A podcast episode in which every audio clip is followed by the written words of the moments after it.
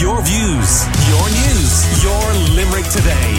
With Gillian Devlin, in for Joe Nash on Live 95. Now, have you switched over to an electric car yet? Is it something that you're planning on doing? Is Limerick even electric car friendly? Is there something in particular that's putting you off going electric? Well, we're going to chat to Emma Mitchell, who is Operations Director at the Society of the Irish Motor Industry, to ask a few of your pressing questions and to see how trends are changing. Good morning, Emma. Good morning, Gillian.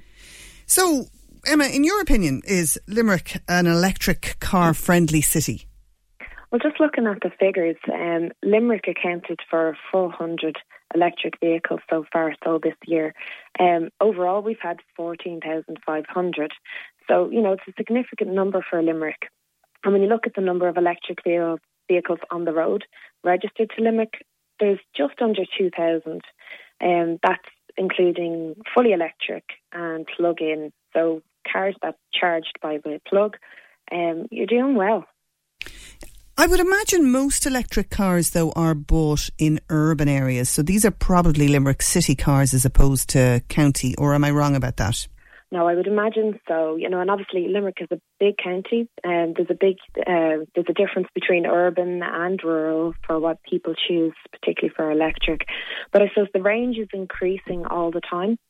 We're now up to like 450 kilometres on a range, which would actually get you from one side of the country to the other. So I think the majority of people are now becoming much more interested because the range is getting bigger. And what do you think is the biggest thing holding people back? Is it the range or is it the cost? I think it's both. I think it's certainly two elements that need to be considered. You know, these vehicles tend to be a little bit more expensive than petrol and diesel. They're an unknown technology. You know, people haven't driven one before. You know how far your petrol or your diesel is going to get you. You know the cost. You know how the technology works. But certainly the more they're on the road, the more people are seeing them, the more you're exposed to them. You can see that once you've driven one, they're actually a great car to drive. And, you know you can do the majority of your driving if you have a home charger, you know, and we are well set up. One benefit in Ireland is many homes have a driveway, so have home charging, which would cover about 80% of your driving. Isn't that something, though, that they're trying to do away with as well, is that building these homes that facilitate cars is part of the green agenda is to wipe them out? Well, look, I think the majority of homes that have been built have driveways. They are suitable for home charging. And there is certainly a trend with new builds that you don't necessarily have a driveway. And I think the future is a combination of everything. It's electric vehicles. It's making walking and cycling safer. It's public transport. It's opening that up and giving people, particularly in rural areas, much more options with public transport. But certainly I think in the immediate term, electric vehicles are a very good way to reduce your emissions from transport. And I do notice that it seems to be a requirement for private developers when they're, let's say, for example, the new Lidls and Aldis that are being built, and we've quite a few planned in the Limerick area in the next few years. Originally, I think some of the plans were put in and they were sent back more electric charging points before they'd get their approval. So they seem to be providing electric charging points. But what about, you know, outside of private developers? What's our ratio here in Limerick, do you know, for electric charging points to the number of vehicles? I don't have those figures at hand, but I'm happy to come on again and discuss those when I have them. But I think, look, certainly we need a wider national charging structure. There's no doubt there. And the budget have said, the government put aside an allocation for investment in infrastructure, and hopefully it's spent wisely, and we really need the infrastructure to stay ahead almost of EV sales. People need to have confidence when they're buying these vehicles, even though, as I said, most of your charging needs will be covered from home if you're lucky enough to have a driveway. But you do need a public infrastructure. We do take our cars on holidays. You do need to go on longer journeys, and it is important to understand how that infrastructure works and it's reliable. What about the people who have bought these electric cars and, you know, calculated the cost of electricity, not expecting that it was going to soar this year? Absolutely. absolutely. And I suppose energy costs are a huge concern for everyone, domestically and for businesses. And I suppose we welcome the incentives that the government have brought in for the energy scheme for businesses and the rebates for domestic. But I suppose there's no getting away from it. Electricity is going up, and that is going to make charging cars that bit more expensive. But I saw yesterday that the AA had a survey and had published some figures that your range, it can range for the cost of electricity for recharging your car, depending on your tariff, can range from €400 to 1,381. That's a huge swing, and I suppose it's up to everyone to have a look at their electricity bills, have a look at your tariff. If you're out of contract, pick up the phone, talk to your provider and pick a tariff that will work for you, particularly if you have an electric vehicle. The rates for charging at night time, if you're on that plan, can be much more reduced. Can you give us an idea of the comparison of, you know, the cost of fueling an average electric car with electricity compared to, you know, petrol or diesel?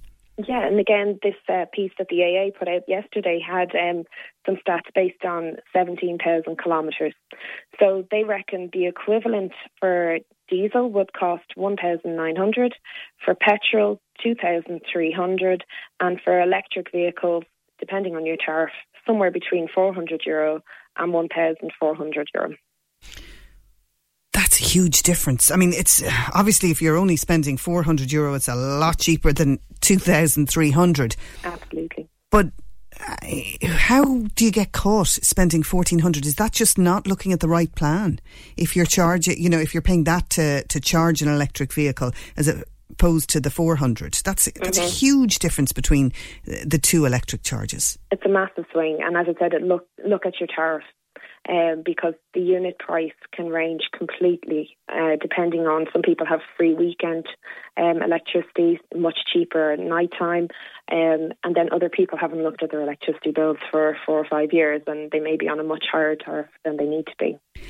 And what about if you're charging them mostly at, you know, city points or in your local Aldi or Lidl or something like that? Well, again, there's, I think for the supermarkets, some of them are actually free. Although that may be changing. If you're using fast chargers, the rate can change. I think home charging was obviously your cheapest option. And then if you use the national infrastructure to top up when you're on your longer journeys, it's still it's comparatively much lower than still, you know, filling your tank of diesel or petrol. Do you think we're on target to have the number of electric vehicles we're supposed to have by 2030? What is the government promising? For passenger cars, it's 840,000 electric vehicles on the road. We're currently at 2% of the national car park. It's about 70,000 cars with the plug on the road at the moment. So it's very ambitious target. I think the importance of keeping incentives are hugely important. There's new models coming out every year. As I said, the sales are going up. We've sold 86% more electric vehicles this year than last year, which is hugely positive.